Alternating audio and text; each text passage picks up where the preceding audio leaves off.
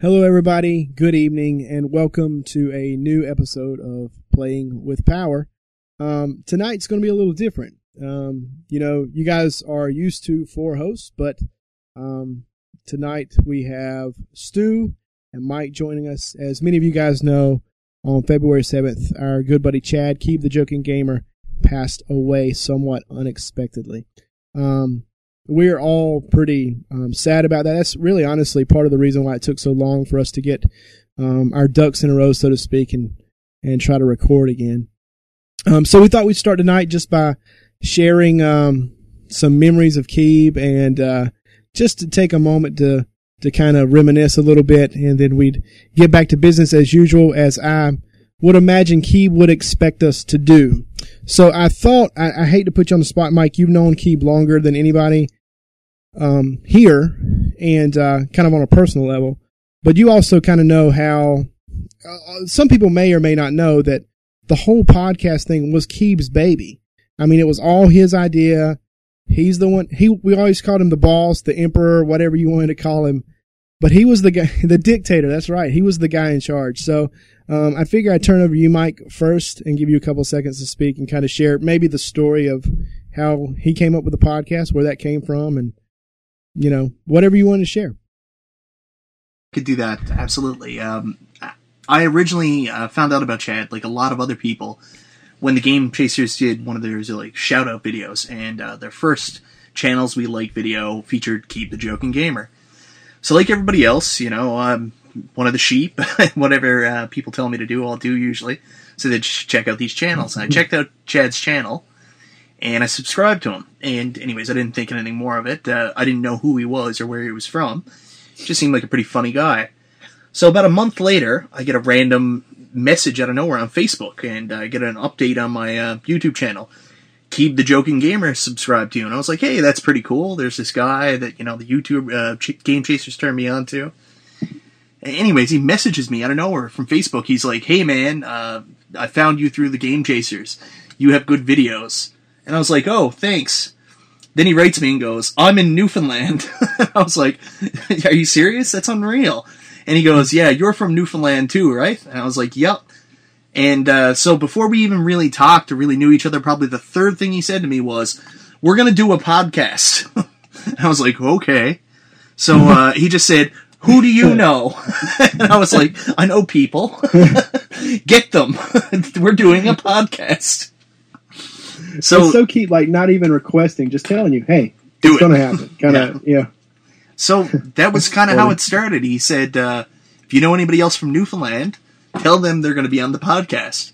And uh, I'm a little shy. I don't know if you guys know this, and uh, a little introverted, so I kind of felt obligated to then message out some people. So there was another guy by the name Derek the Completionist from Newfoundland. I told uh, Chad about him, and uh, a couple other people. The only person who was willing to join us was Derek originally.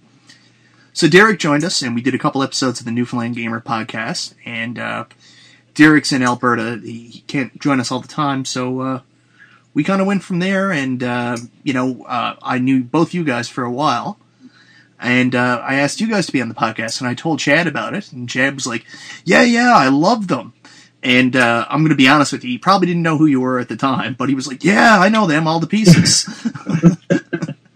So uh, you guys, you guys both jumped on the podcast. That's funny. Did, did the you did the podcast with us, and uh, anyways, I'm sure shortly after, uh, Chad added you to Facebook and Messenger, and then in his loving way, probably hmm. started harassing you the same way he did me. so that was kind of how we all got started. That's how it happened. Yeah.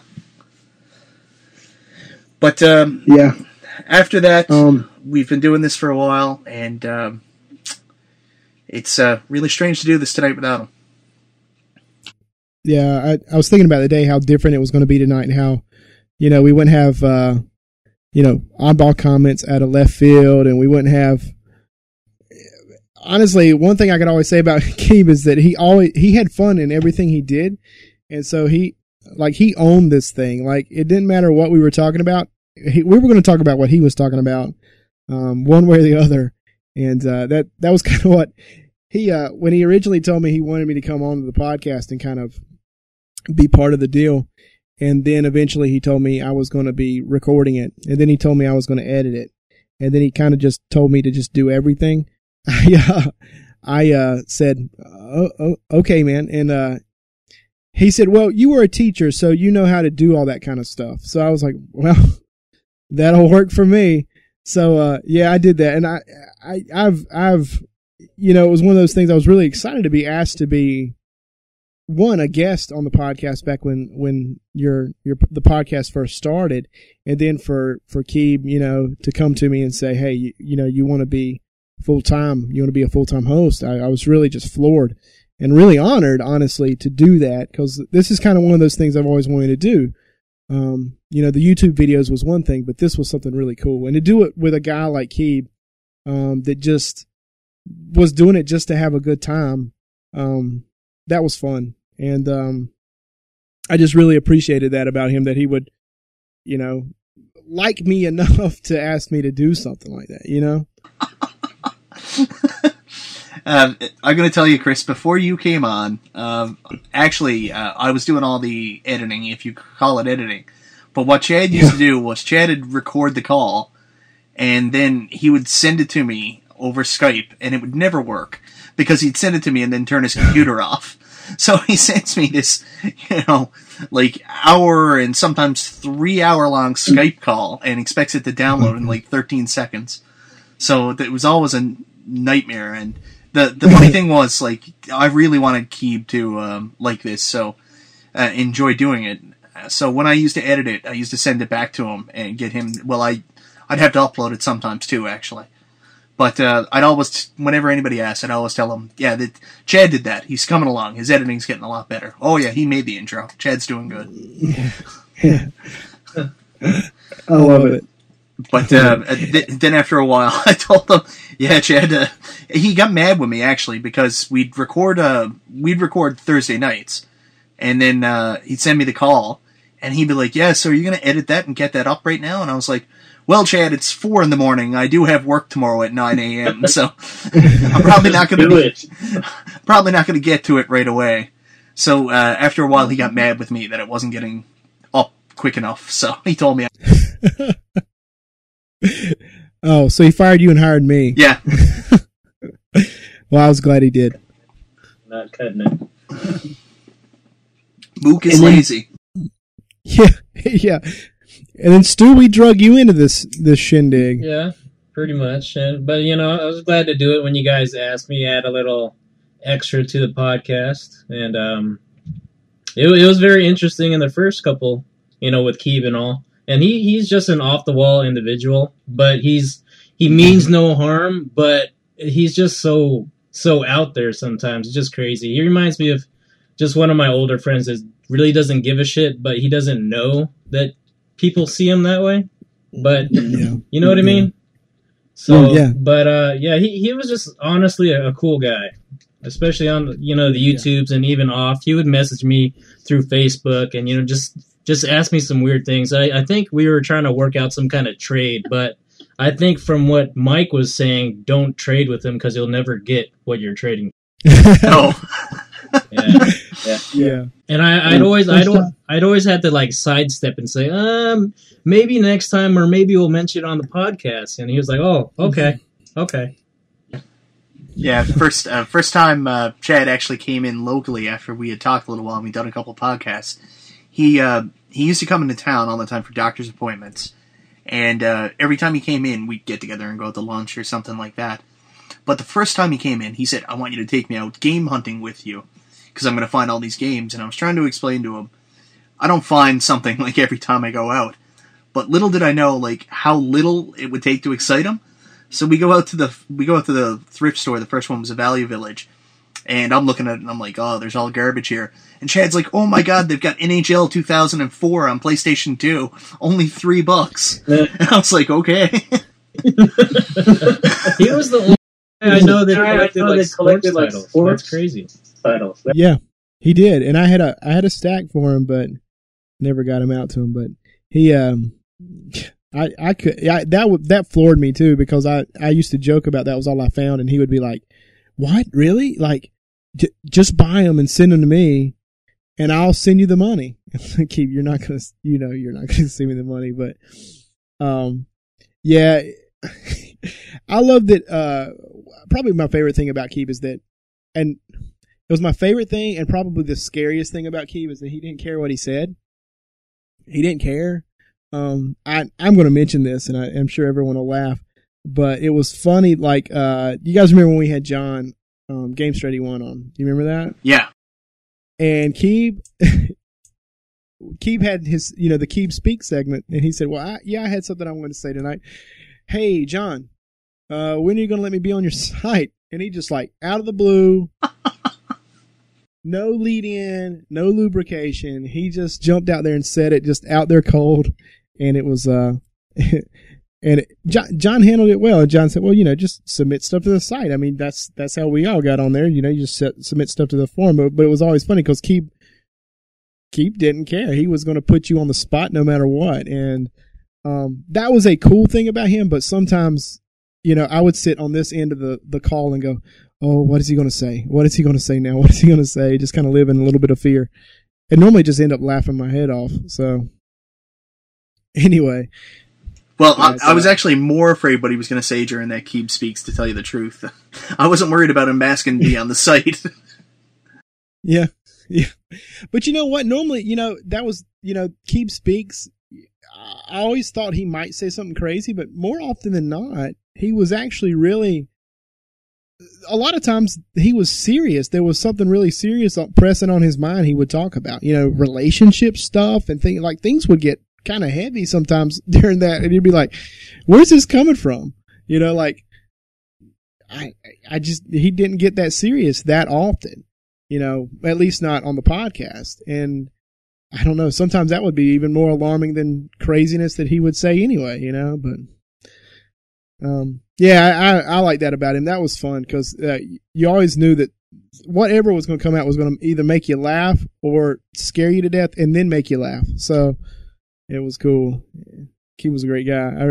I, I got a little sidetracked with what I was trying to tell earlier when I talked about the sports titles, but uh, telling Stu not to trade with them uh, the first time he came in, he had told me ahead of time he had a copy of uh, Hyperstone Heist on the Genesis, and uh, I was like, "Oh man, you know, I've been looking for that game forever." And he's like, "Cool, man. How about we do a trade?" And I was like, "Oh, sure."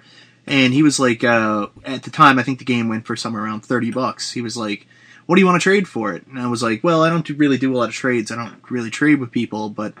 He said he was looking for a Genesis. He was playing uh, NES. I mean, he was playing on a clone system. And I said, you know what, man? I got a NES here. I got a copy of Turtles 2, the arcade game. I gave him a NES, a bunch of games. And I was like, you know what? No big deal. That's probably worth a little bit more. You know, we'll call it square. I didn't mind helping him out, and I was going to get a cool game. Anyway, sure enough, he came into town. No Hyperstone heist at all. He still took my stuff, but never gave me anything.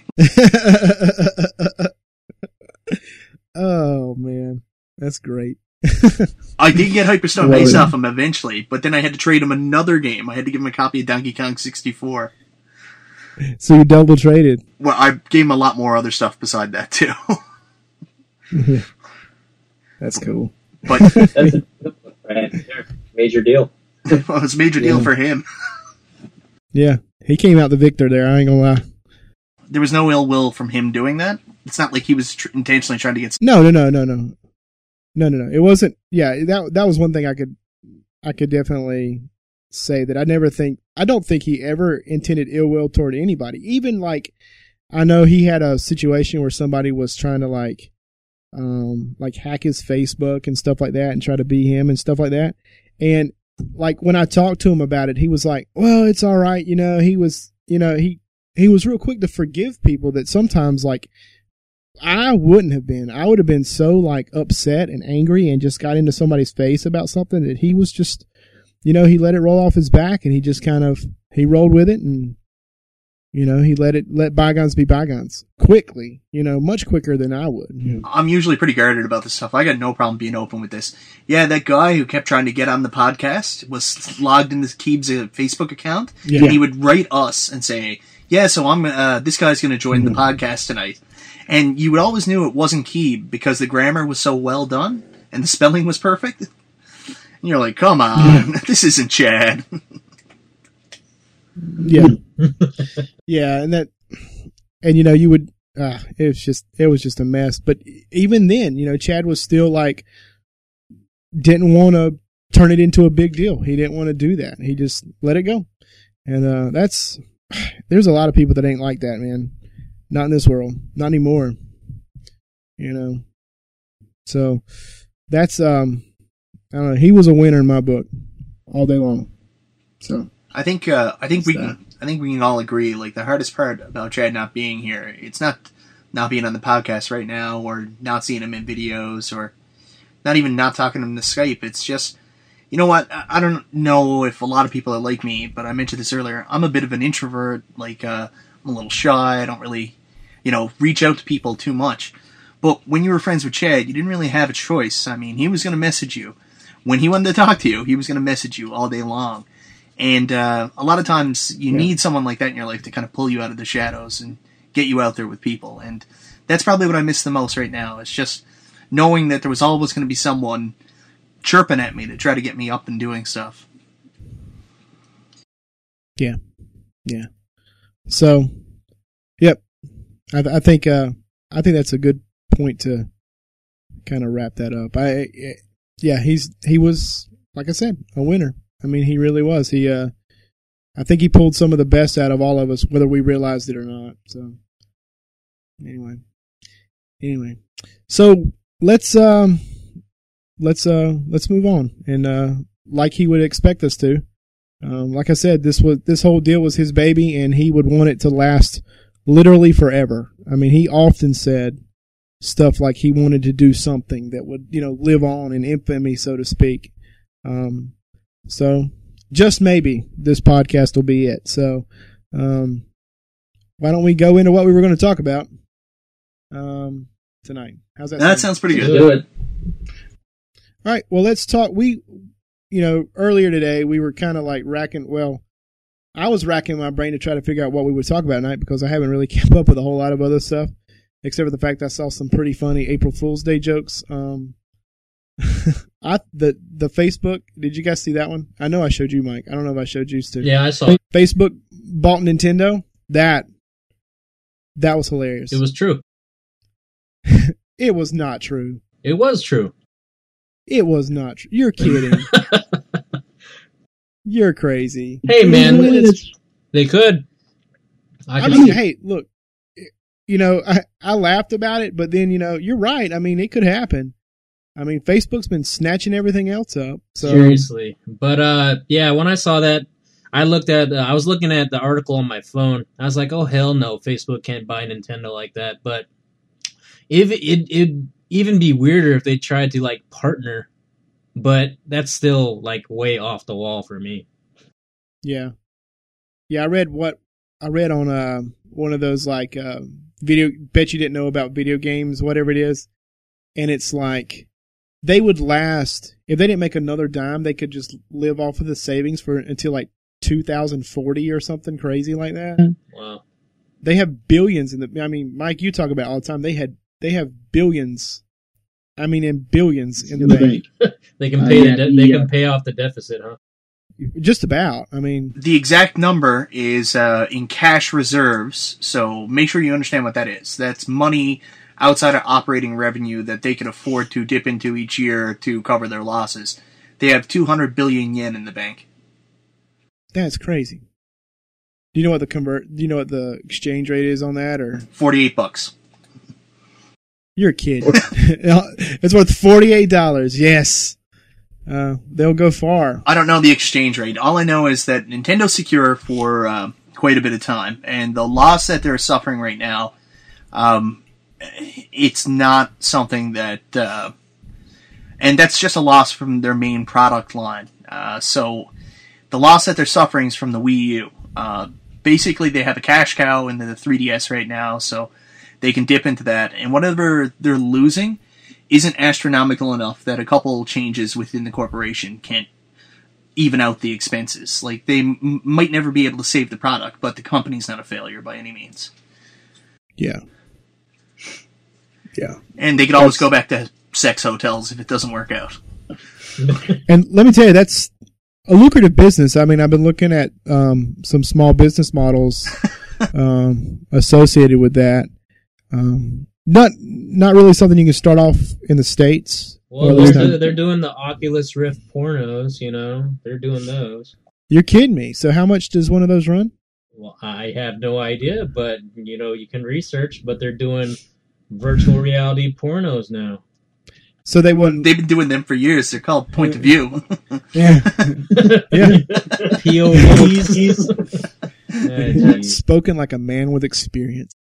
I, I I'm a per- uh, I'm a I'm a connoisseur of the arts, the fine art. Yeah.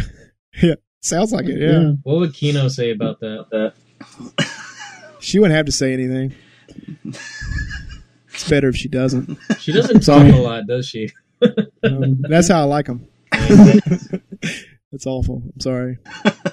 So what? Are, what other April Fools jokes were out there for uh, you know, game? Apparently, there was something EA did that was apparently very mean spirited. I don't really know anything about it. I saw that EA had to issue a, issued an apology to Nintendo about something. Do you guys know anything about that? No, I haven't No. seen that one. I'll have to look. I'll I'll look it up while I'm uh uh Googling stuff. I'm googling it really hardcore over here. EA apologies. Here, I'll I'll- I'll give you guys the link, and you can guys can see. I don't know what it is, but I think it was something about them ripping on like next gen games for them. Um, the Frostbite engine. EA revealed that last year there currently no games in development for the Wii U, in part because Frostbite Engine 3 will not support the system. I thought EA was down in the dirt anyway. Well, EA sucks as it is. I mean, they. Uh, I saw someone say, um, you know, that they apologized for this, and then in the comments and stuff, you know, there's always com- everything has comments now. I don't know what that is about, but I guess that's the world we live in now. because every uh, every single asshole's entitled to their their opinion. That's why. That's right, and they've got a And, broadcast. and as uninformed as it is, they can say what they want to say. But Pretty one much. thing I did, I did agree with the comment that said EA should just apologize for being EA. So I thought that was funny. Um, You know what? Uh, I don't necessarily blame EA. Um, you look at their games; like they sell millions of games each year. Like you think about it, how many copies of Madden sell? How many here in Canada, NHL? I mean, they sell all these games every single year. But it's also one of the games that has no value. Like that game doesn't retain its value. That game has a shelf life of about a month. So you've got to Right. sell everything you can in a month, or the game's a failure. And Right. a lot of the secondhand stores really eat them up. So people that bitch about EA and their microtransactions and stuff, yeah. and if the, the microtransactions aren't there, and I know they're trying to maximize their profits, but if they don't do that, uh, how much longer do you think they're going to be able to make the same sandbox Madden every year? Right. Well, it's- exactly. I mean, Microtransactions are just stupid all in general. I was watching a few videos earlier, and that's just so much stuff you got to rebuy and redo and do all the, the newer gen, you know, new topic or whatever. But I, I don't like it at all. I, I don't like these microtransactions. have, have any of you, have either one of you ever, you know, bought anything with a microtransaction on Uh, anything? stages or stages for like costumes, stuff like that. I have a few, like uh, for Street Yeah. Fighter, but other than that, like I, I don't want to buy a game and keep on playing, paying or renting stuff on it. it. It's it's stupid. It's a stupid idea. right. Yeah, I'll- I'll, I'll give you a good example of my policy. Um, I used to buy all my sports games for the Xbox and the Xbox 360 until you could no longer um, download the rosters for free unless you were subscribed to Xbox Live. So I stopped buying all my games for the Xbox and moved over to the PlayStation 3 because it was free there. So, do I buy microtransactions? No. Do I support Yeah. Xbox? yeah. Who I can't use Netflix unless I have a gold membership? No. That's ridiculous. Oh really? No. Yeah, that's To use That's Net dumb. to use Netflix on your 360, you need to be signed on you need to buy Xbox Live. it's true. Wow. It's I, true. I I eighty six my Xbox like three or four years ago though.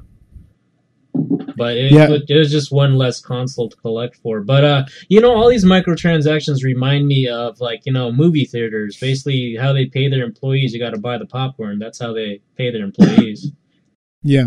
Yeah, pretty much. yeah. But Yeah, that's I, I, I don't know because when I think microtransaction, the only thing I ever think about is my cell phone because that's where you know I'm faced with that more often there than anywhere else. Um, you know, to get to the next level, pay four ninety five. You know, and it's like that's when I delete the game. Like, You want to call nine one one? Please pay five dollars. yeah. I mean, what if what if uh, what if everything were that way? It would be ridiculous. So I, I don't know. I've, I've never been a fan of that. And uh, normally, uh, especially when it comes to apps and even you know demo games and stuff like that on consoles, I'm just like, nope, you're gone, and I'll end up deleting the game just because it ticks me off. you know, and I get so mad. I, I think there's a good way to do it, and then there's a bad way to do it. Like uh, you can put microtransactions in role playing games. What they Yeah. should shouldn't be there for is for items essential to finish the game. Right. What they can be there for, if you're the kind of person who doesn't want to level grind, sure, you should be able to raise your level if you buy a couple things. Not in an online experience where that gives you an advantage over somebody else, but just if you want to finish the game quicker, but put a couple bucks in and level up quicker. No issue with that. Well, it takes it back to remember the old arcades. If you play like Night of Super Off Road, you add a quarter, you can get more upgrades. I used to like doing that, but now is that the same thing? Yeah, in a th- way. that's kind of what I'm talking about. If you can get Yeah. extra powers that doesn't like not in a I I'm gonna be honest. I I hate hearing these stories about like online experiences where people have basically bought themselves an advantage through upgrades. Uh, but if you're just playing like the single player campaign, if you can speed up your experience, sure. If you've got the money, just put the money in and get through it quicker instead of level grinding. But if you want to be cheap, grind the levels. Yeah, I I I, kind of I see where you're coming from. I, I think it's crazy that we're at a point in video games that this is even an option. I mean, I mean, think about playing through I don't know Sonic Two. You know, back when you were a kid. Like, what if you could have like paid and had all the Chaos Emeralds? Like, you know, just pumped a couple bucks into my Genesis somehow. I don't know how, but you know, Jam it in. You could do that. well, with the Sega Channel, I guess. No, you could do that. You just did it differently. You paid and you bought a Game Genie. Oh, that's well. You're right. I, I, yeah, you're right. But now that wasn't going back to Sega. Is what I'm saying. Like, it's not the same. No, I know, but now they're smart. Yeah, they, they wised up to it and they worked around it. I guess you're right. You're right. Totally right. Well, I guess it beats entering in those forty-eight line asterisk asterisk type passwords. You know what I mean? So, Oh yeah. Oh yeah, yeah, definitely. pluses, pluses and minuses, right?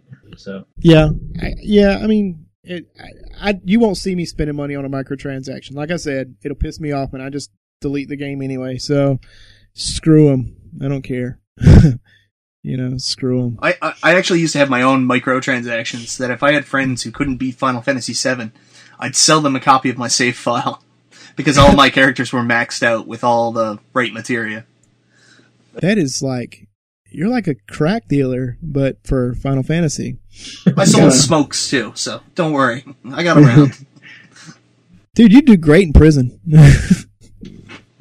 show us your wares. yeah. Just be gentle, you know. Uh, well, let's talk about that YouTube thing that I was going to go with that, but microtransactions kind of took a hold. But, uh, you want to talk about the YouTube thing? How, like, uh, we don't necessarily like watching the things that, same kind of videos that we make. it's, it's so much bigger than that. I mean, I think we really got to start out at the the core of what it is. Um, I've only been around YouTube for on YouTube making videos for about two years. I've been watching for about three years, but I mean, YouTube's been alive so much longer than that. And uh, most of the people know who, um, when YouTube originally started, it was kind of for uh, opportunity for community, for people vlogging, amateur filmmakers would throw stuff up there, and uh, there was a lot more innocence to it. But the question is, is it still innocent today? There's a lot of uh, a lot of people get a lot of troll comments that their videos aren't up to snuff. A lot of views have gone down for uh, more vlog style channels. And it seems that it's a very high marketable place. And a great example of that is the fact that you've got former TV stars like Adam Sessler who gives up even trying to be on any kind of television program and then goes to Rev3 and kind of forms his own YouTube program. So that's a viable option then for, uh, you know, well produced, high money type production shows. So what is YouTube now? Like, what has it become? Is it, uh, is it okay to be the normal vlogger here or is it completely commercialized now? That that could go a bunch of different ways. You know, since we we've been on it, you know, myself about two or three years or whatever, along with you guys, is that it's it's different once you've been on YouTube for a while that you notice these trends. Of course, when you're fresh, you're trying to do everything like 110 percent, and then um, often that I see just people getting burned out or people getting trolled so much that they actually just stop doing things. But um, just a small thing about the Adam Sessler thing, and that's because I guess G4 just totally dumped everything. You know what I mean? Mm-hmm. Yep. Had to find another outlet for himself. You know, fend for yourself to you know get himself out there. Because I don't doubt that if another network, like actual TV network, picked him up, he'd do it. Yeah. Interestingly enough, he left Rev three today. Yeah, I'll I'll link you the article. He left Rev three today. Nice. Sure enough. Yeah, it's like what? What the heck? What happened? But uh, yeah, he left Rev three. Well, Um, that's interesting. Pat the NES punk put up his last video on Retroware today too. Isn't that strange? I don't know. Ma- Well, I mean, maybe that just ties perfectly into what we're saying here. Is that, um, you know, maybe I don't, I don't know. Things things are definitely far from what they were when YouTube started. That's for sure. I mean, it's not a blog site anymore or a vlog site per se. But now that doesn't mean that the the genre or that that genre of video is dead. I mean, Mike, we Mike, you and Stu both, and myself. I mean, we've all done videos that are essentially vlogs. I mean, our style is, yeah, we might review a game and we might do whatever, but we all kind of vlog in a way, right? I mean, wouldn't you say? Yeah. Whether you're showing a pickup, you're telling a story and vlogging about it. Whether you're saying an experience that you had with the video game, you're vlogging about it. And even gameplays, when you're doing those, you're vlogging about those too. When you're explaining it, so it's it's pretty much all the same. Yeah. And you take, you know, I mean, some of the biggest channels I could think of right off the top of my head, if you really like analyze what they do, it's a vlog. I mean, you know, if you were to tear it apart, it's it's really a vlog. Um, do very successful on YouTube. You know, not just the Mhm. gaming, but just in general. They just and one one thing that I was thinking about is that you know, speaking of the video game part or retro game or whatever you want to say, is that uh, we always have to worry about copyright infringement and all that stuff. But once you go over to like fashion or music, or not music, just fashion, you know, you're not really copyright infringing anything. You're just you know purchasing products and showing. So those are the ones that like make bank off of nothing, basically. true, true. I And um, um, Y- Yeah, I think, I think the point I really wanted to make was it's not so much that there's not a place for us anymore, but there's been an attitude change. Like if there's been a shift. There's a lot more comments being put out towards people now that you know people just shrug them off and say troll comments, but people are focused more on the production value of what you're doing now. Do you understand what I mean? Yeah, it's it, it's very interesting. Yeah, it's that's exactly what I was about to go into. Is that even the vlog, so to speak, um, gone are the days of people just sitting in front of a webcam that's built into their laptop and saying, you know, what I'm saying, just running their mouth. I mean, gosh, you know, Mike, you and I both invested some pretty decent money in light kits. I mean, you know what I'm saying? Think about it. You know, you know. So so we're trying to, in a sense, we we try to keep up with the Joneses, so to speak. We we uh, make sure that we we produce, even though what we're doing is a glorified vlog, if you want to call it that. We uh we try to add more production value to it, and we're always trying to improve on it. I mean, you know, in our chats that we, you know, the three of us have, we always are comparing and trying to hmm you know, bounce ideas off each other way to make things look better, to make make it sound better. We are concerned about the production value. And uh, we're concerned about it, frankly, let's be honest, because we know if it's not up to a certain standard, that it's not going to get watched.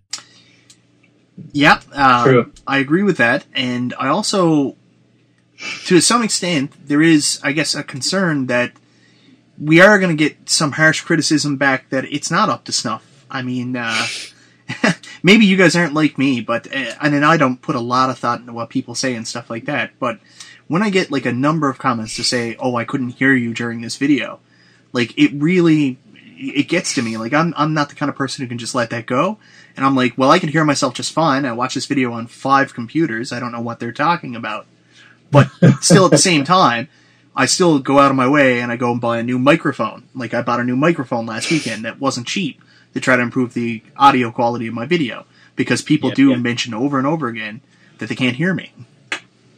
Yeah. It's, it's constructive criticism from them. You know what I mean? So, and and you, you shouldn't not listen to your viewers as well.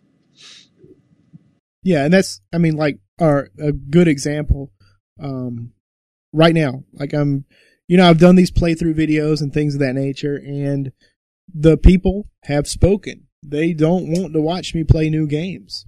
They don't. I mean, they want me to go back to some old retro stuff and and share that. Is that the people or just me? It's it's well, it's the only it's only the important people, so you. It's the people that watch my videos, so you. oh, geez. I've been telling you since day one that I've been like sending you slanderous letters to your house, You have- sell out. You know, Yeah. I won't open that box though, Mike. I refuse to open that box. What's in the box, that? Chris? I don't know, but uh, my dog will stay away from it. So No. He'll, he'll tap dance for you. yeah, yeah, exactly. Speaking about the production value and all that stuff, you know, of course, everybody with a new channel wants to progress and get better because, you know, I, I've even seen newer channels that watch themselves doing the same thing over and over. And later on, they mention to the actual YouTube community when they're showing their videos, like, hey, what could I do better? Or, hey, I'm going to buy this and, you know, be better for you guys. And, you know, everybody, you know, means well, but it shouldn't be a reason for somebody to not be themselves as well. Right. Yeah, I agree with that. but it's I don't know. Being being on the tubes for a long time, you you notice a lot of that, but uh, it, it isn't the same because you know Google Plus took over and uh, YouTube changed a whole bunch of their policies, so it really isn't the same when once we joined, and it wasn't the same since other people joined when we joined. So it's it's always growing and evolving, whether it be for you know better or worse, but. To for the original question, no, it's not the same as it used to be and it doesn't really have the same feel as it used to be because in the retro gaming you, you know the market was affected and everything is just so so crazy right now yeah. Yeah. Because I mean, I think about how you know so many of us. I mean, all of us that I know of did pickup videos and game chasing videos and you know things like that. And now, like you said, you know the the popularity of the of the I'll say subculture, so to speak. Um, you know that that popularity exploded and it affected the market. So now you know you got, I mean, good deals now are like things that five years ago you would have walked away from.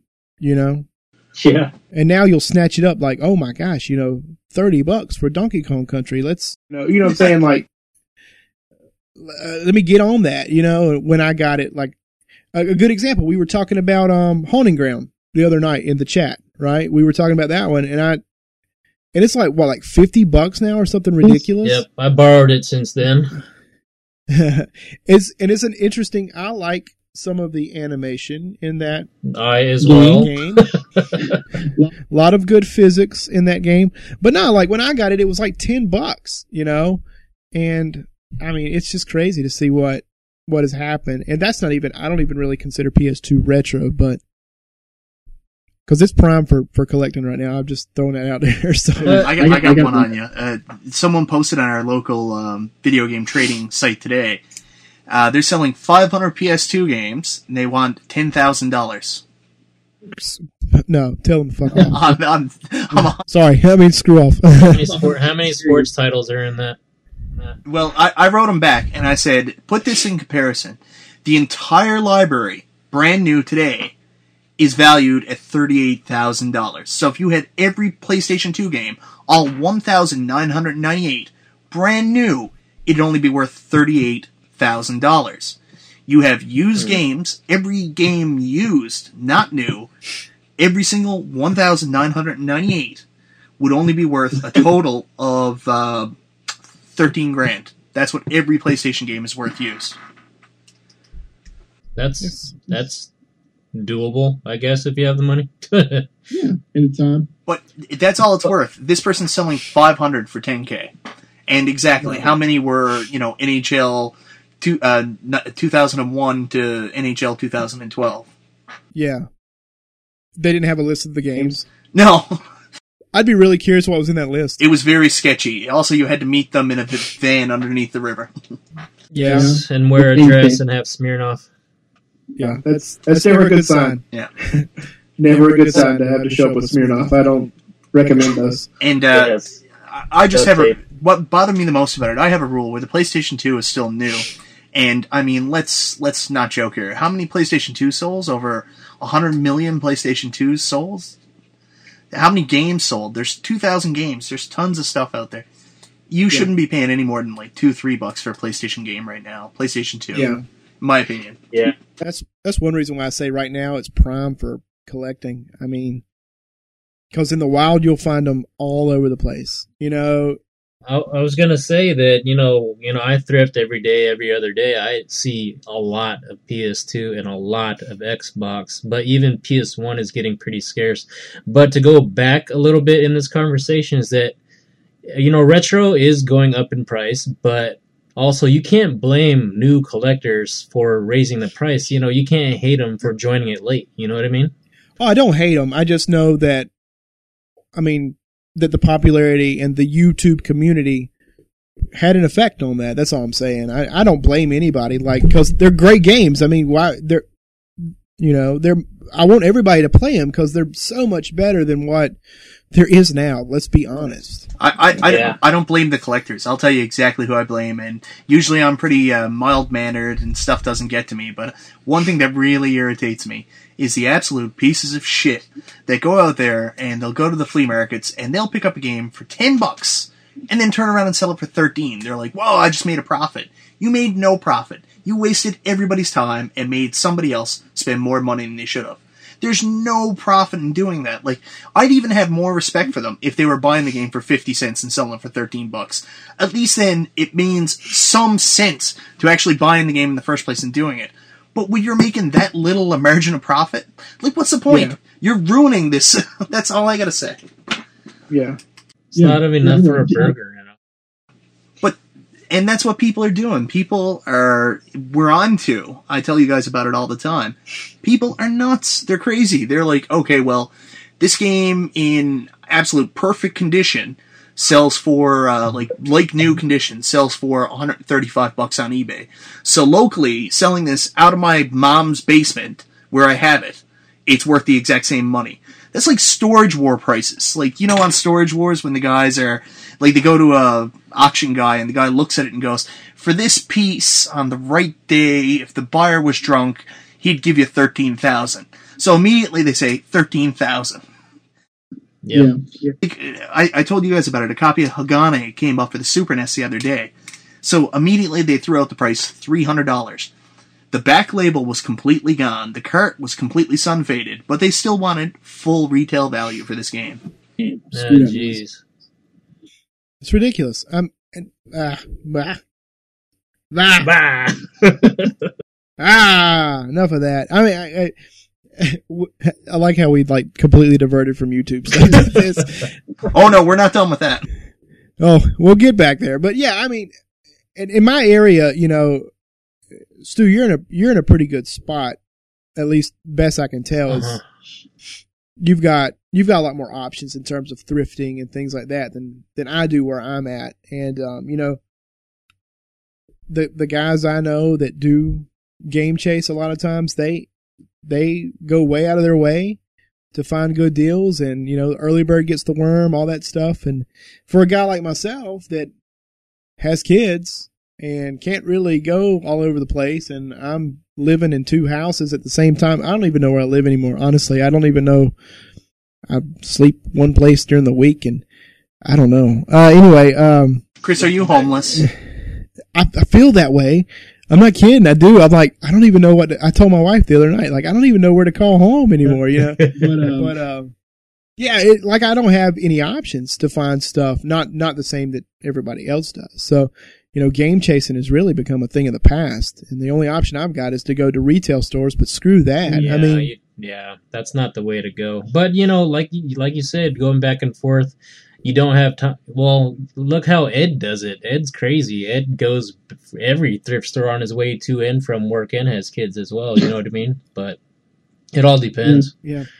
But um, I just wanted to add, you know, even though I do go out, there's a lot of people doing the same thing that I'm doing, but you can't go on a time schedule of any kind because thrift stores are so sporadic. Like if I go into a place and I just so happen to find something, yeah, I'll be happy. But there's times where, you know, if you go at like a certain time, you can't expect to find gold all the time because it's random.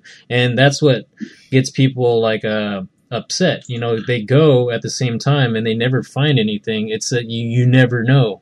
You never do. Like one example is when I found my Ninja Gaiden trilogy. I went, I was just driving up the street to a, a, a restaurant. Then I went to eat with a buddy. Then we went down to Half Price Books, and then I went to Half Price Books, and I just seen it on the shelf. And I wasn't expecting Right. to get Ninja Gaiden trilogy at a bookstore. You know what I'm saying? Yeah. The draw. Look at the draw. Yeah, it's crazy. And I was like, "What the hell are you doing in here?" And who who gave you up? So I was like, "Mine." Mm. Mike, what do you want? Do you want to go back to the YouTube thing? Uh, I think uh, I'm going to be honest. There's a bit of a personal reason I bring this up. Somebody uh, posted a comment to my channel. And it was actually a video a little while ago, and I guess it was directed at me. Basically, it was a uh, in, a piece from a Game Grumps episode. I, like I, I watch JonTron all the time, but I've never watched Game Grumps. I don't even know what that is.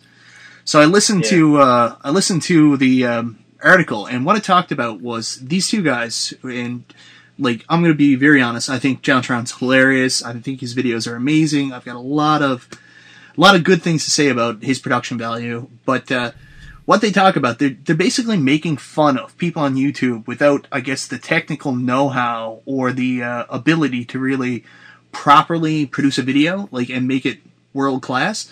So they basically shit on people uh, who don't have the ability. They're like making fun of people because they say their intros are too long or not well enough done. Uh, the sound quality is not good enough. The video really isn't as interesting as they make it and stuff like that.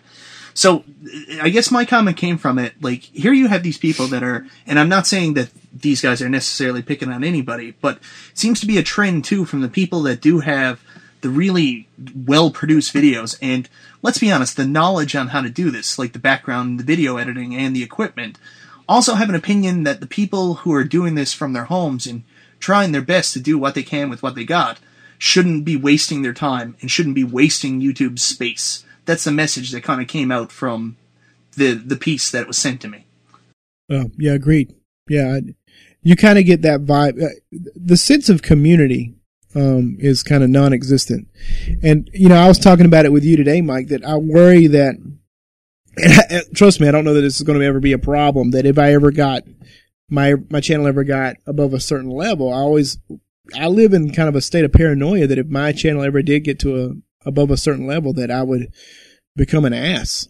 You know, because I mean, I've seen it happen. I've seen channels that started off and just, you know, all in it, part of the community, everybody's buddy, blew up over 10,000 subs or whatever, and then all of a sudden, screw the rest of us. You know, they won't, they barely comment, barely like, if at all, you know. Yeah.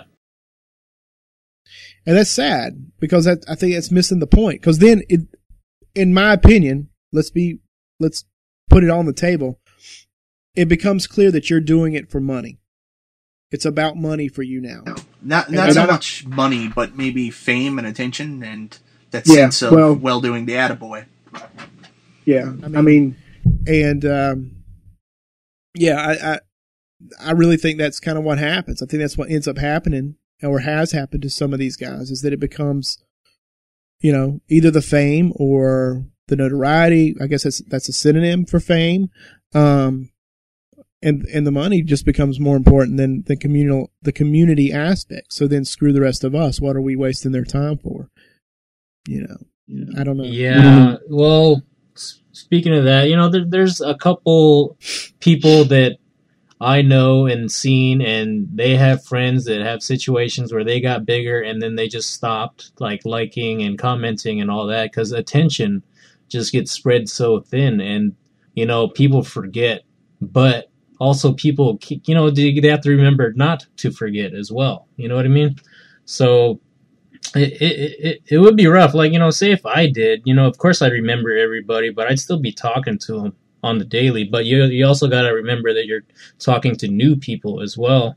But you're, you're right about the whole uh, money thing or fame thing. It, it could get, it, it makes you lose focus. But, you know, how do you know unless you're on the outside of that situation?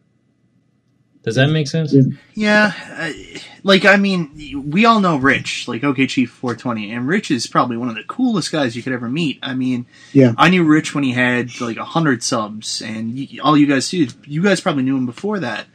And yeah. uh, you know what? The first year that he was on YouTube, when he only had like 300 subs, he wrote me uh, Christmas Eve, and it meant the world to me. He just said, "Hey, Mike, my friend, I just wanted to wish you a Merry Christmas." And I was like, wow, you know, that's really cool. Like, I was nobody, you know, I, I had like 200 subs and he had 300. And I was like, that's really cool that he thought of me, man. That meant, meant a lot. So I wrote him back and I said, that's awesome. So fast forward a year, um, you know, Rich has 20,000 subs. Like, he's a huge deal. People are at him out of the woodworks.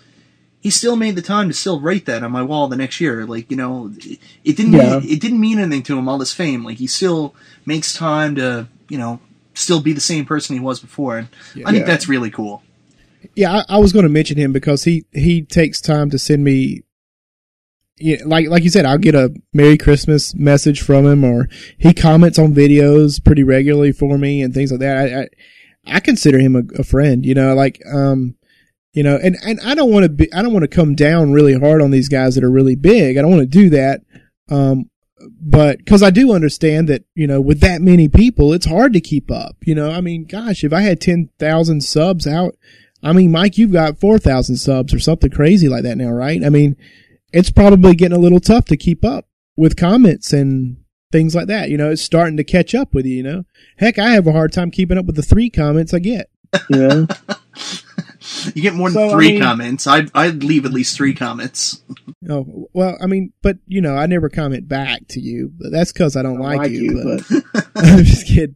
But you know what I'm saying? Like I do, I do want to be understanding of the fact that I, I that yeah, okay, fine. You know, there's a lot of people that sure you're you're not going to be able to keep up anymore. But at the same time, I mean, you are you were at least when you started trying to be part of the community still try to be part of it as much as you can. I mean, rather than just disappearing, or at least the the appearance of disappearing. And I'll put it this. Oh God, I feel like I'm just opening up the biggest cans of worm ever. But um, commenting on fellow channels that are at the same level or bigger than you, or shouting out channels that are at the same level or bigger than you. I'm sorry. To me, that's you trying to just boost your sub count and view count. You know what I'm saying? Because we've seen that before in the past, like where channels have big shout out video and they shout out like all like 30,000 subs and up. Yeah, like that's not, that's not, they don't need that. You know, the guy with 200 subs, the guy with a thousand subs or whatever needs that. Anyway. All right, I'm gonna get off my shoebox or soapbox or whatever now. But I'd, I'd, I'd like to go back to the original comment because you know what? I, let's be honest, it is hard. Like um, even when you do have, let's say, 40,000 subs, I mean, you're not making a king ransom from that. Like, you're not making enough that you don't have to work. We all had lives. It's a lot of work to keep up on comments. And, uh, let's be honest here. Some of these guys with 40, 50,000 subs, they've been doing this six or seven years, and there's a wear after a while. I mean, you can't find every single person on YouTube. You can't watch every single video. So, you got to give them a break. The people that were your friends before that then basically won't talk to you because they don't have you don't have the same amount of subs in them. Yeah, they're they're idiots. You know what? You're better off without them. But the people that have forty thousand subs and you know they might not get back to comment to you, they might not watch your video. There's not much you can do about that. My real problem is the fact that the people that are the mentors or the role models, like I mean, like the Game Grumps and stuff like that. I mean, they have millions. Well, probably not millions, but I mean, they have a massive fan base and for them to then shit on the little guy, and then what actually happens then at that point is instead of, you know, being this positive person to say, I can help, or, you know, advice for people coming up, they actually turn like a mob mentality because it's not just that comment they made that one time that was thoughtless and maybe hurtful and probably prevented somebody from trying to do anything on YouTube or try to get any better, but it also t- turns all their fans into sentinels of that statement. So they go out actively looking for videos that they don't believe rack up to the level of their heroes, and so then they turn around and become keyboard jockeys and decide to tell you that you don't match up to their heroes because of what they said. That's the problem I have. They're basically creating an idea and a mindset and a movement that people that are amateurs shouldn't be doing this because we're wasting everybody's time. Did, did you guys see uh, Shady J's uh, what was that um, status a while ago? He said Mhm. he, he said if you don't have a thick skin for YouTube, you shouldn't do it. That's true. I mean, I, I agree with that. Yeah, totally. But it, I don't have a problem with people making comments. I have a problem with No. people that are in a position of being looked up to and being heroes and being mentors, being shit heels. yeah, that's different than trolls or even, even, even those sentinels like you talked about coming in and giving me crap on my videos. Fine, I can handle that. Um, I can, you know, I can handle almost anything. It, but it's, it's just wrong for a person that's uh, at a certain level, at any level, to make videos that are intentionally condescending of people that don't have the same ability as you do in terms of their production or the quality of camera they own or what microphone they've got. It, it's not fair. It's not fair for someone that, you know, you look up to to come down on you and basically say, you know, your videos are crap, you should stop. That's messed up for someone that is a a mentor, for lack of a better way to view it. I think it's messed up. I mean, you're, I, be- I believe you're right that you should. You've got to have a thick skin because you've now stuck yourself in the public eye and you're going to catch it. Someone's going to give you crap. Um, but I don't think you should be dishing it. I don't think people should be, I don't know. Maybe, I'm, too idealistic. I don't know. Yeah, and, and that's the thing. Maybe I'm, I'm riding on a white horse here, and it's stupid. Like I don't have a problem. People could write me and they could say, you know what? I hope you get shot in the face. That's fine. I mean, you're an idiot. But when it's somebody like that, someone who's so influential and someone someone looks up to, it, it, to me, that person has an obligation to be the better guy. Like you talked about it earlier. You said, you know, I almost have four thousand subscribers. To me, I'm still the same idiot that started YouTube with three subscribers, putting up a video with uh, "Heat of the Moment" in it, even though it was completely copyright infringed and only four people saw it. But at the same time, when uh, someone writes me and they ask me what to think of their video and stuff like that, you know, I always try to make a point to help them if I can. If I'm if I can't help them, I'll tell them. But you know what? I, I don't I don't try to criticize anybody. I don't openly criticize anybody. I don't think I'm in any position to do so. If I have more abilities than somebody, that doesn't make me better than them. It just means that maybe I have a gift to share, and I'm always very willing to try to help people with editing. And really, I probably need a lot more help myself. It's not that I'm anybody, but I mean, I think that's really what we should be doing. The fact that you've got people that have film educations shitting on the amateurs, I mean, that takes a lot of the fun out of it. And it's not that I don't have a thick skin, it's just, and it doesn't affect me. I'm going to make a weekly video anyways. I'll keep doing the same schlock I always do. But for the people, the young people out there, the kids that are doing this, that are trying so hard and like really have no money, no resources, just doing it for fun, y- y- you're basically killing them before they start. Yeah, and remind yourself what what would have been like if someone came down on you and said, "You know what? You're crap. You really should have never done this." Well, they did, Chris. Lots of I mean, I'm I'm saying like those. messages. Uh, I'm saying those giant guys. Yeah. Remember What what that that was was like. like. you know, remember that. I mean, you, Mike. You, I mean, you're at a level now where you know sometimes you can.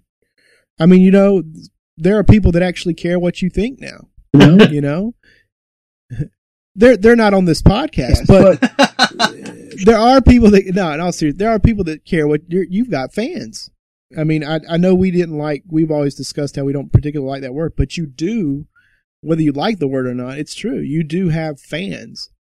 So I mean, I mean, remember those days where, you know, someone gave you crap, but you kept pushing forward, and don't be that.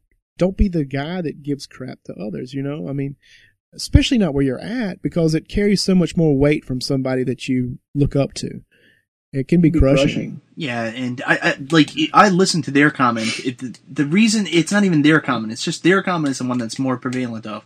I get a sense that there is like an elitist attitude of video producing on YouTube, and uh, certainly makes it a lot less fun for people that are trying their hearts out. And a lot of Yeah. times these guys are very snide about it, and very arrogant, and very open with their making fun of people. And uh, they rely on these same people that they're making fun of to get their views and to like their videos and to push it and get it across. So I mean, Yeah. people should just be a little bit more thoughtful. I love JonTron. I think he's hilarious. I've never listened to Game Grumps, and actually, if you listen to the skit, like he actually says, "Well, I'm mostly just talking about myself now." He makes fun of it, but you you got to be careful. Just be thoughtful for what you say when you're on these kinds of things, because sometimes you can hurt some people. I'm not going to say anything negative about him. I don't think that it was really intended that way. It just it just comes across kind of wrong in my mind. Eh, yeah, and in all likelihood, it's not. I mean, you know, it's not intended to be malice or malicious in any way, but you know, it still can come across that way. It can hurt feelings, and you know, I'm not a everybody wins kind of guy. I hate that kind of mentality, but at the same time, I think that you know people should be mindful of people. You know, and I I, I was telling you, Mike, how I, I met a lot of these people. Um, some of these bigger YouTube personalities at MagFest and how really honestly disappointed I was in how they treated some people and how they came across to people. Some of some of them really came across I mean honestly came across like arrogant bastards. You know, and, and I I hated that. I hated that because then it I'm all of a sudden a little middle school boy and my hero is just the view of my hero was just shattered if you want to think of it that way. Like you know it just kind of that it sucks you know? You know to think this guy oh he's a cool guy he likes games and then you get there and he's just uh, hey everybody look at me i'm a bitch you know? Like i mean you know whatever i'm gonna have to bleep so much out of my Let's just cut all that segment. yeah, might as well. No, but um, Oh. I know what you're saying. It's just um, I don't think some people really get it. Um, what this means to other people and stuff. Sometimes I, that's what you're basically talking about now. Yeah, Like uh, a lot of people, when they do get notoriety and stuff like that, they take it as we're now the cool kids, so we can be cool, and they go back to that high school mode where oh we can't talk to Mister 400 subs over there because then Betsy Sue won't go to the prom with us. But uh, it doesn't work that way, guys. Like you, you just got to be cool, you know. Yeah. I hate Betsy Sue. Betsy Sue gets around. She's been with the Yeah. 10,000 sub guys, the 40,000 subs, the 110,000 subs. She gets around. She's like Arby's sandwich. yeah, Really? exactly. The side of chlamydia. Yeah. Yes. Yeah. But th- there's a lot of like, you know, politics and propaganda behind all the YouTube and all that stuff. But we just got to realize that you're you're doing it for fun and you're doing it for yourself. And then anyone that enjoys what you're doing, you know, more power to them as well. Just try not to forget why you why you do things and try not to forget that you know newer people that are watching you are trying to you know put their foot in the door as well and you can't really stomp them and close the door too quick. You know what i mean? Yeah exactly yeah. Their their quality or whatever because everybody starts from somewhere. And um you know one thing that i wanted to ask you guys is like you know your guys first video that you guys uploaded you know could you guys describe that and what what you were thinking at that point in time Oh gosh, I, I didn't even know what video I did. Hold on, let me go back all the way back to the beginning of my list here. I actually had my video list. While you up. do that, I'll just start with you know my first, I guess, YouTube video. You know, the first one was actually a Goodwill rant, and uh, this is when I initially went to a thrift store, and I it was an eBay bid, and what had happened is that I I bid on eBay, but it was at a local Goodwill where I picked it up, and this was for a boxed uh, Game Boy game Final Fantasy Adventure two that I got for twelve dollars complete. You know, back then that was pretty cheap, so I can imagine what it is now. But the thing is, is that when I went back to the um the warehouse area of the Goodwill, is that they had a bunch of just rare type games ready to go out in eBay. You know, just overcharge, and so that that's what made me get on YouTube and actually just you know I guess, rant about it because, you know, before that, I was actually watching, like, you know, the Retro Hunters, the Game Chasers, Ryan right now, a whole bunch of other people doing it. So, you know, I said, why not? And so that's what pretty much started my first YouTube video for the gaming community. And since then, when I first started, you know, I was using Windows Movie Maker and I would always go out in the wild and do videos like that. And, um, you know, it, it was fun. And, uh, and then, you know, in progression for the editing and production values, I would always see other people with like high production value or like, you know, cool editing and all that stuff. And then I remember when I first started, you know, I, I was known to have good edits and all that stuff. You know, me myself as of lately, you know, getting kind of lazy, but you know, it, it's still there. But you know, people can get knocked down for having you know shitty quality, but you you, you got to do what you want to do. Yeah. yeah. I, I, went back through my list and I saw my uh, my first video was a pickup video for July 2012, and uh, gosh, it's a there's a nice stack there. Um, and I'm in costume, like I'm wearing a uh, I'm in character. Yeah, I'm in character. Um, I'm wearing my you know my my cardigan and my tie, and I'm just like all about it. And um, yeah.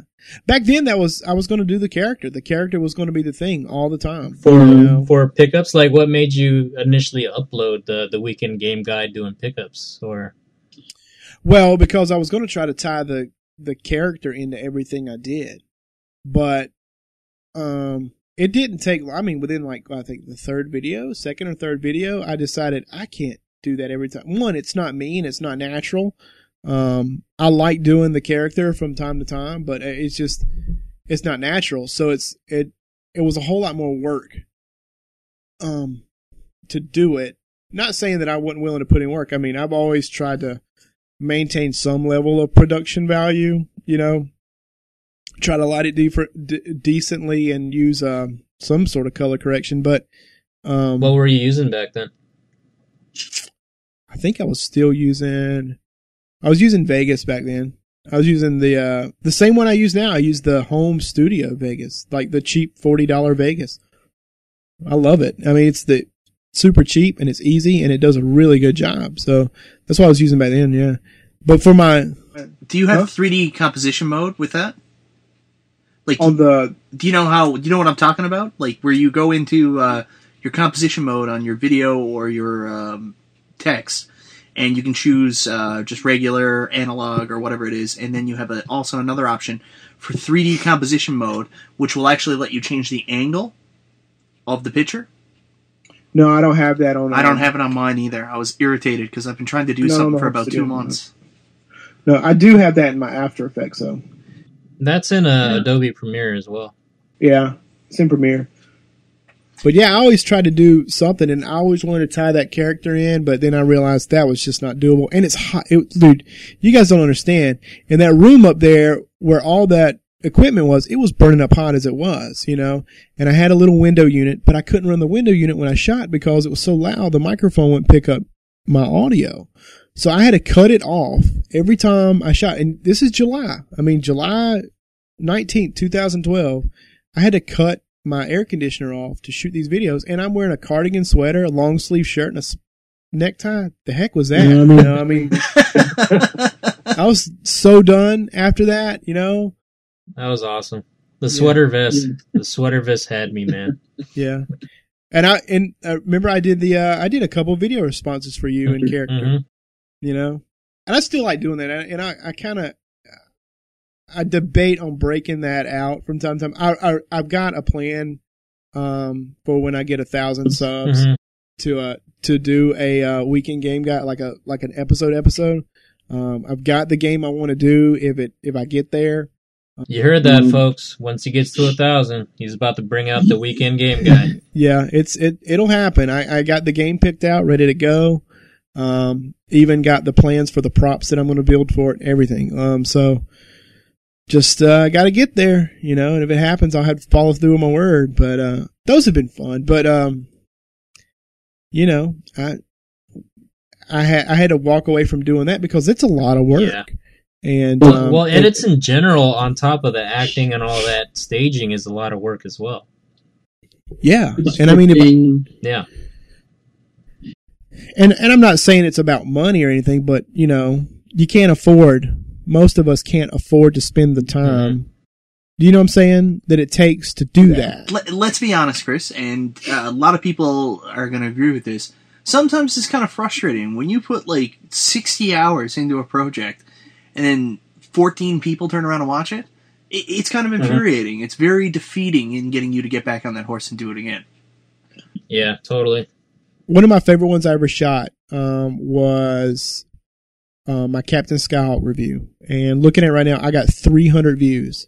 That is one of the most involved. I mean, I ordered a helmet to make a pilot helmet, flight suit. I invested some dough into that. I mean, I'm not kidding. I mean, I spent about a hundred bucks altogether on props for that, and you know, I, I tried to do something that was a little bit special because I thought it would get noticed. But it really, I mean, 300 ain't nothing to snub your nose at, especially at that point in my existence on YouTube. Mhm. But the same time, I mean, if you go back through any of those Weekend Game Guy episodes, the only one that's got the most attention, I think, is my Treasures of the Deep episode.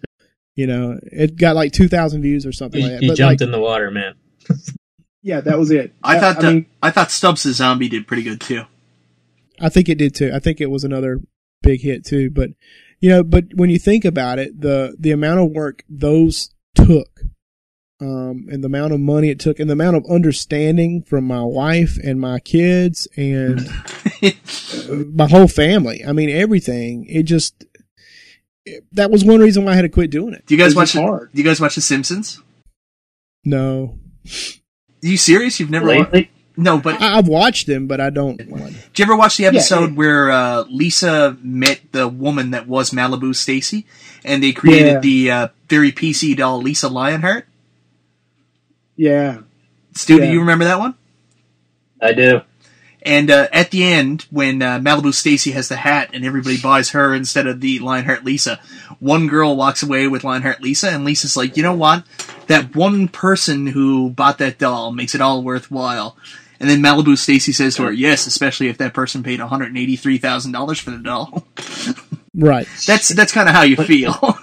Yeah, I mean, you put all that work and time and effort, and nobody wants it. I mean, screw it. You know, and like I'm not saying that I I don't want to sound bitter or anything, but it's just it's just too, it's just too much work, and it wasn't worth the sacrifice that I was having to put into it, um, family wise. That was that was really hard because my my wife at that point we had one and one on the way, and you know she had to she had to run the show while I was shooting. You know, and you had to make sure the kids were quiet and get them in another room, and and You know- she was bringing home the bacon and frying it in the pan. That's right. I mean, so you know what? What do I do? You know, so I just had to make. It was a tough decision. I didn't want to walk away from it. But It was just it was so much work. And and it's frustrating, like as a quote unquote fan of your stuff. I mean, I really look forward to seeing those episodes, but at the same time, I can't judge you for not doing it. right. Secretly, I can, but I can't like really. Not out loud. No. Just No. like just like me and my I- stop motion, huh? You're like, Yeah, I mean that exact. That's a great example because I mean, I that, that your stop. How long does that take you to it- do? it- thirty I mean- seconds is like you know more than two hundred fifty frames at least. That's crazy. I know. That take. I know.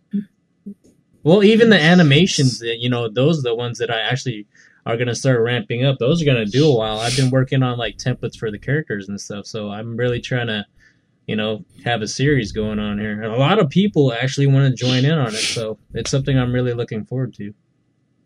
That'd be fun. That'd be a good way to collab. Are you talking about the cartoon you're doing, The Adventures of the Sega Stoner? Yeah, that one. Stu, Stu, But, uh, Stu asked for names on Facebook the other day, and like people wrote in. That was that was what uh, Sega Stoner wrote in. I had a chuckle at Yeah. that. He's not even That's in the cartoon at this point, but the name it's going to be named after him. Yeah, that's what it should be though, because like it all in the end, like that'll be the big culmination and how it like all the whole series will climax. It'll be no pun intended. It'll end up, you know, um, somehow you end up in Vancouver. Yeah. But But uh, Yeah, uh, Yeah. yeah, I, you you can write you can write that down for me later. You know. I will. I got you. I, I was looking through some of these videos and just thinking about like I'm thro- scrolling through my thumbnails and thinking about how much dang work this has been over the last couple years, and just thinking, what the hell was I thinking? You know, like I think about some of the most popular videos I've done, um, my, my arcade overviews, things like that. So, some of that's the most popular stuff I've done, and uh, frankly, those were, in all sincerity, the least amount of work. You know, that's why I switch over to Weekend Game Guy after dark. One, I could still do reviews Mhm. and uh, it not be a a murder to try to um to shoot. You know, It, Um, it's it's always nice to find that balance of like quality and you know work if that makes sense you know what i mean you want to make some good Yeah. stuff for because you know I, I like watching myself i mean my, my videos if it's entertaining to me obviously be entertaining to other people but you, Right. you if uh, i get upset too if you put in so many hours of work and then you know it doesn't get watched by anybody it's just Yeah. it, it it sucks Yeah. but you made a good point. Like um, templates make the world go round. Yeah. I, I think we can all agree that if we at least we've all at least come up with at least a recipe for what we're going to do. hmm if it's if it's not a straight template, we've all got at least a recipe so that we can plug in and get it done fast. You know, because if we didn't, it would kill us. I can't do that. I have to change something every like two videos. Like I, I find myself doing that now. Like I can't keep the same intro. I've got to change it, and it just makes everything so much more complicated. Well, there's nothing wrong with tweaking every time, but yeah, I mean, yeah, you go through intros like, well, I don't know, I don't have an analogy, but uh, But, uh, beans and rice yeah, I mean. I, I don't fault you for that though. I mean, because you're always wanting to try to find the the right intro, and you know, you guys, you guys know, the world doesn't know, but you you guys know that I came up with that that new intro for Arcade Overview, right? And I was all gung ho. That's what I was going to use from now on for it. And uh, until the the artist that wrote the music for it checked out my show on, um, I, I post my Arcade Overview on Blip. In addition, you know, I got um, my my more produced stuff on Blip. I guess I don't even know if it's still up there. They might have dumped me too. But uh, he wrote me a message and hit me up on Twitter and said, "Hey man, thanks for using my music. That's awesome that you liked it enough to use it in that way." And I was like, "Well, hell, I got to use it now." I mean, you know, um, but I like that intro better anyway. Because only reason I changed it because someone gave me crap about my intro being too long. You know what? Screw them. It doesn't matter. Yeah, I, I get that all the time. Uh, it's funny that you Hey. mentioned. It's funny that you mentioned that. I'm always waiting for somebody like because when I picked the songs up, I didn't do any of this stuff myself. I just wrote people and said, "Can I use your music?" And they were like, "Yeah." So I'm waiting for somebody to write me and say, "Yeah, man, could you stop using my music in your video?" Because I'm I've got that line ready. No takesies backsies. yeah, you're all ready to do it. Yeah. So, so Mike, how about your your first video and where you were about when you first started, and uh, what you were thinking? I won't lie, even remotely, I was doing it because I wanted to become famous.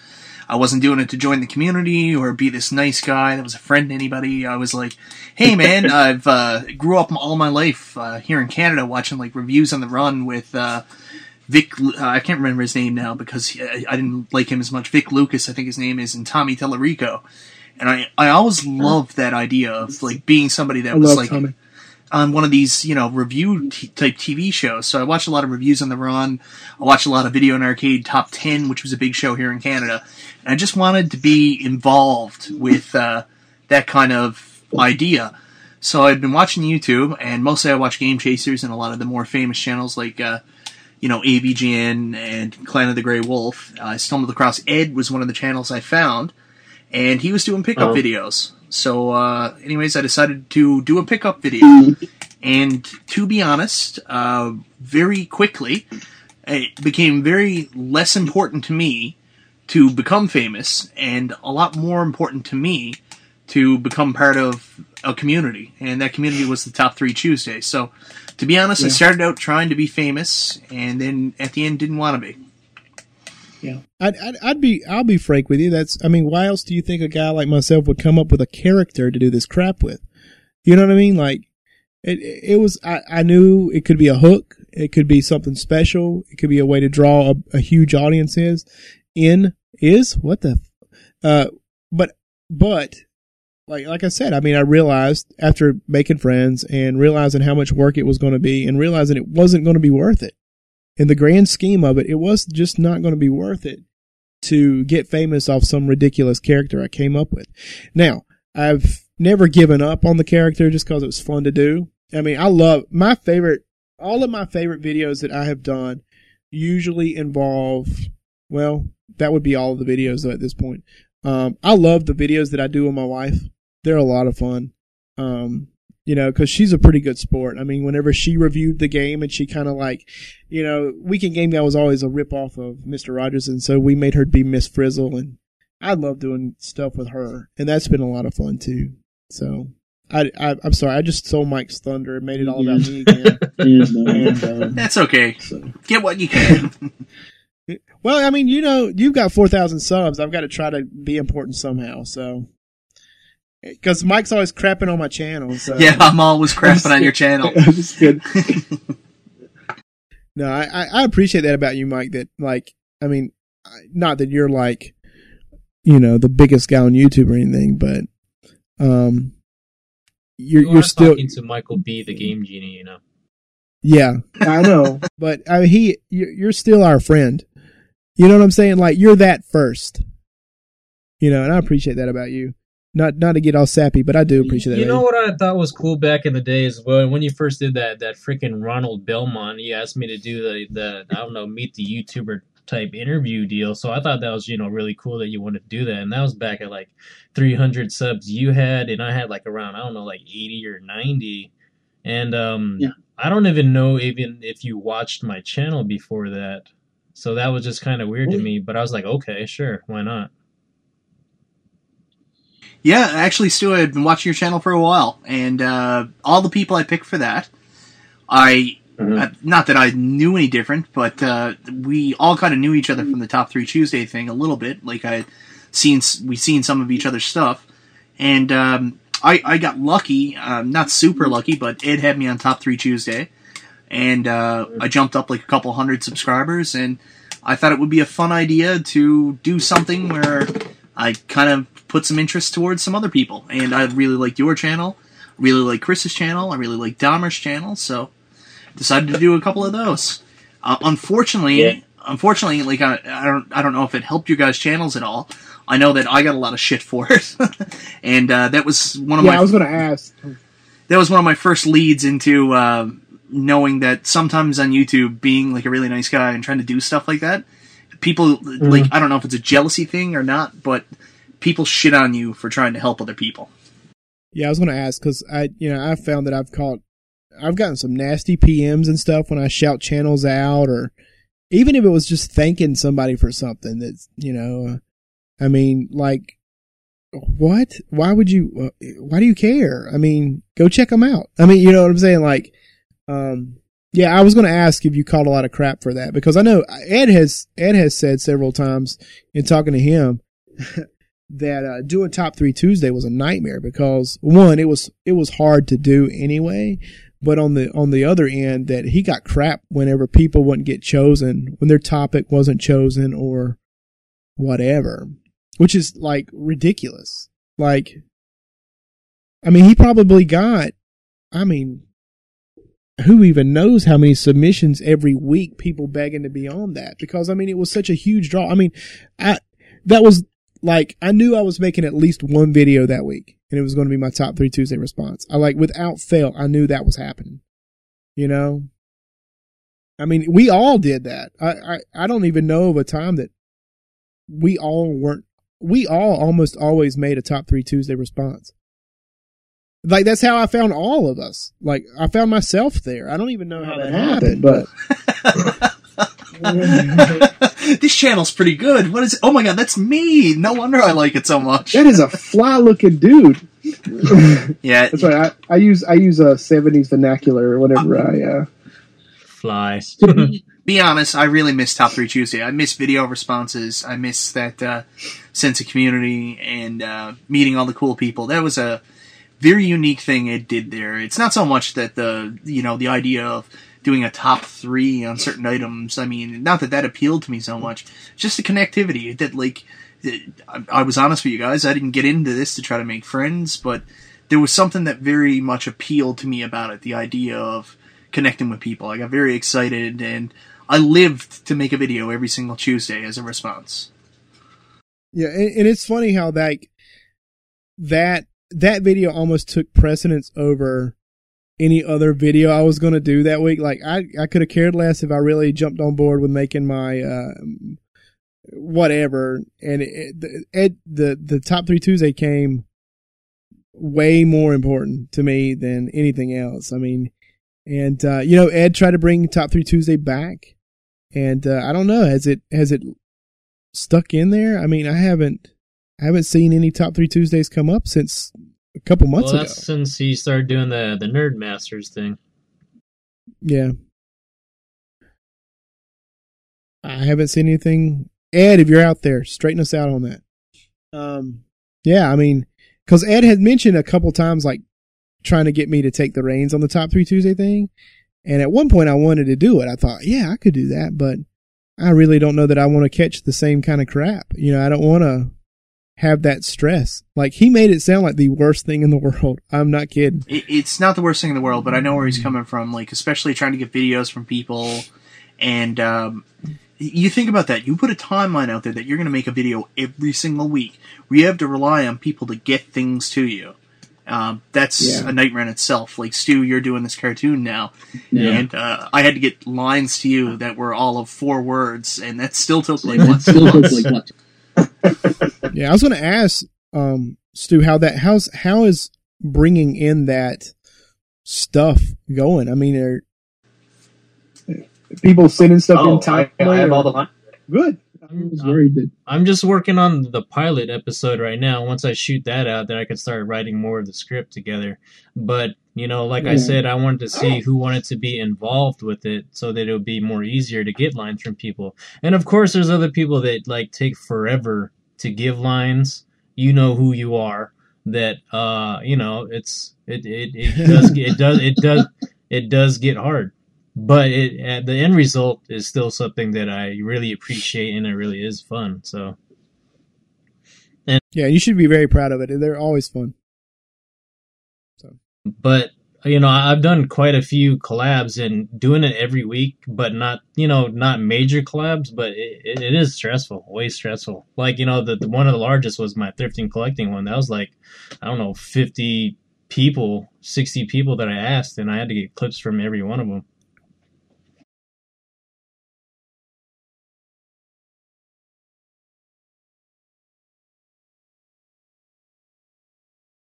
I did mine on my phone before I got on a ferry. Yeah. Yeah. Oh, I remember that. Yeah, I remember that. I uh, Yeah. I was I- about to I'm get on on a, a uh 14 hour boat ride, and Stu sent around a Like, I'm on a message. boat. So you got to get it out there for him real fast. Yeah. I, I was gonna say that there's a lot of people in that collab that you know they missed the timeline, and I really had to get things together. Like you know, I asked the thrift dwellers, I asked a whole bunch of other people, but they just couldn't get it in time, or they're just wrong time, which it, it sucked. So uh, we we do need another thing like that to get just people more involved. What what the way I see is that a lot of people are actually involved in like Facebook as another side of it. You know what I mean? You know what I mean? There's a lot of community in the Facebook versus the way YouTube used to be with the comments and the video responses and all that. yeah, I, was- I was going to say I don't I don't know that we'll ever see it quite the same way. I mean, I don't I don't know that we'll ever see anything like that again.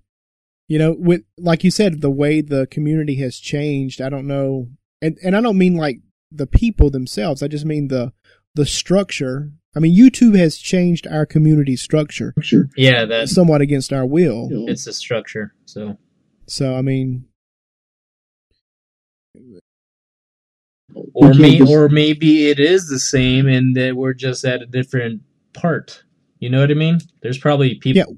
we've changed, we've evolved. Yeah, yeah, it's uh, YouTube is huge. So who are we to actually really know what's going on? So yeah. All right. Well, uh, let's do uh, games we've been playing, and then we'll sign off. How's that sound? Good. Yeah. Sounds good.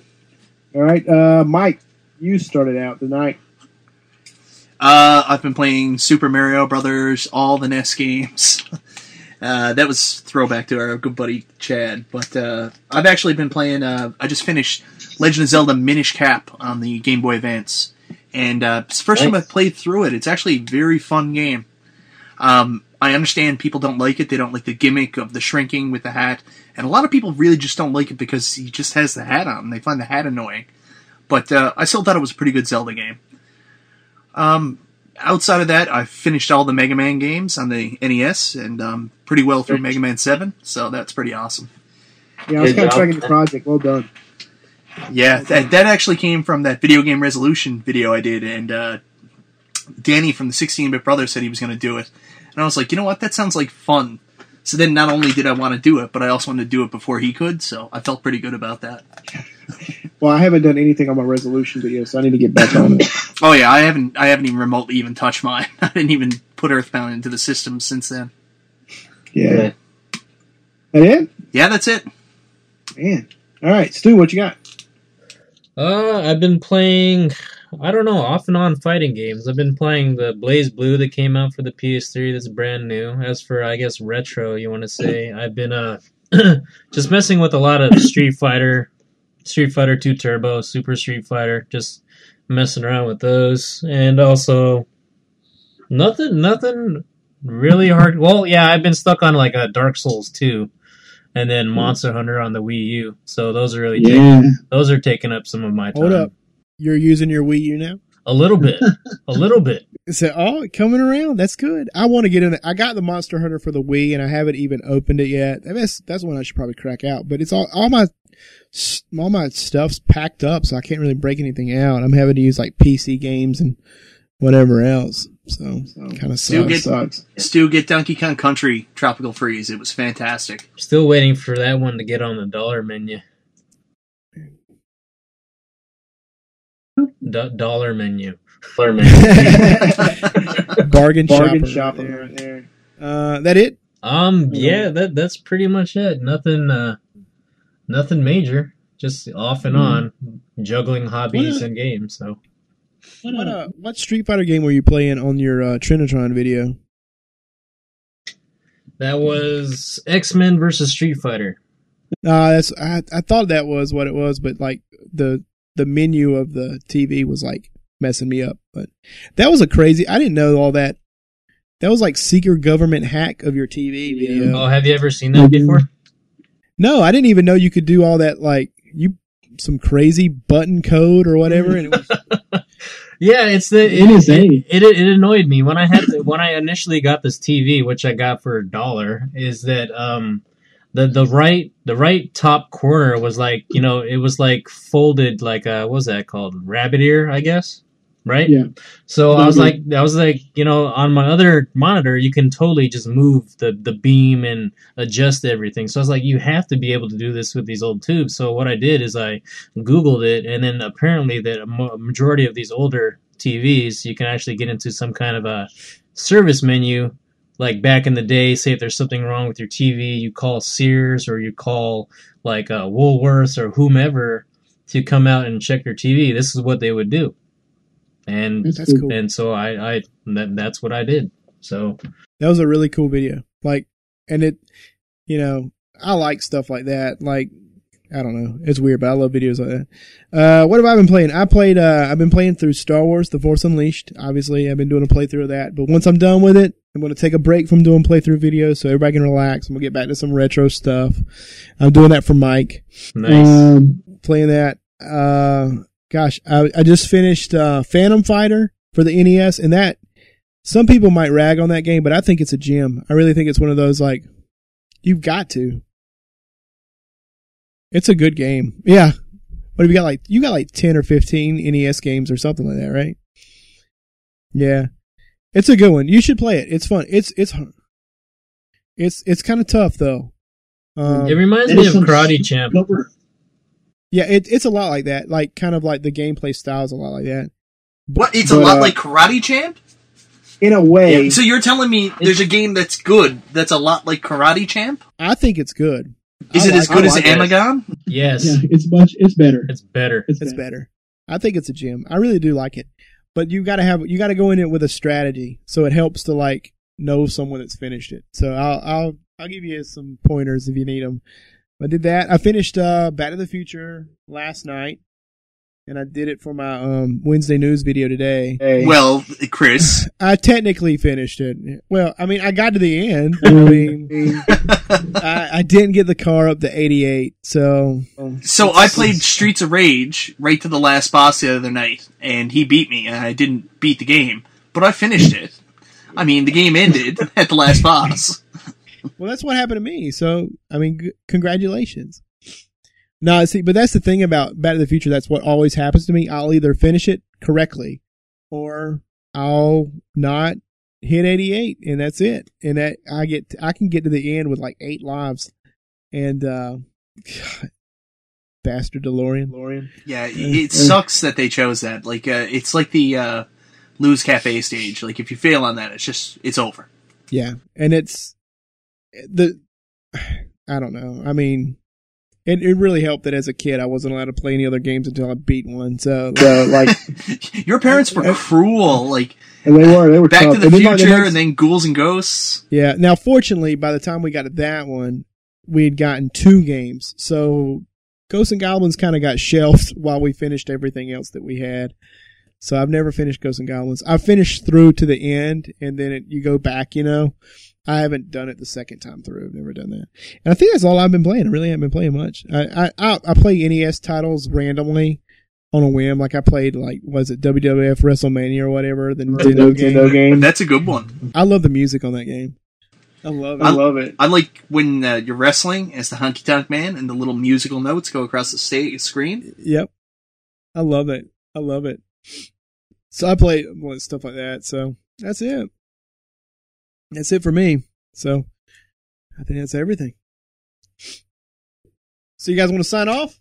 Tell everybody good night, and that we'll see them next time. I think I just did that. Didn't I? Technically, Technically, let's let's do it with a little more oomph. yeah. Let's do it with a little more oomph. Um, This I'll isn't this isn't like you know making love to a girl that you don't really care about, where you just finish and go like, well, that's you know we're done here. Let's go out on a big high note. Yeah, thanks for that. Um, yeah, let's. Uh, why don't we do kind of what we were talking about at the beginning? Um, you know, this this whole podcast happened because of Keeb, and um, you know, just as a thank you, Keeb, um, for bringing us together and giving us this forum to just hang out and talk. And uh, we're definitely going to miss you. Um, so, um, in my mind, you're always going to be here in some way or another. So I'll I'll leave it at that and uh, turn it over to you guys.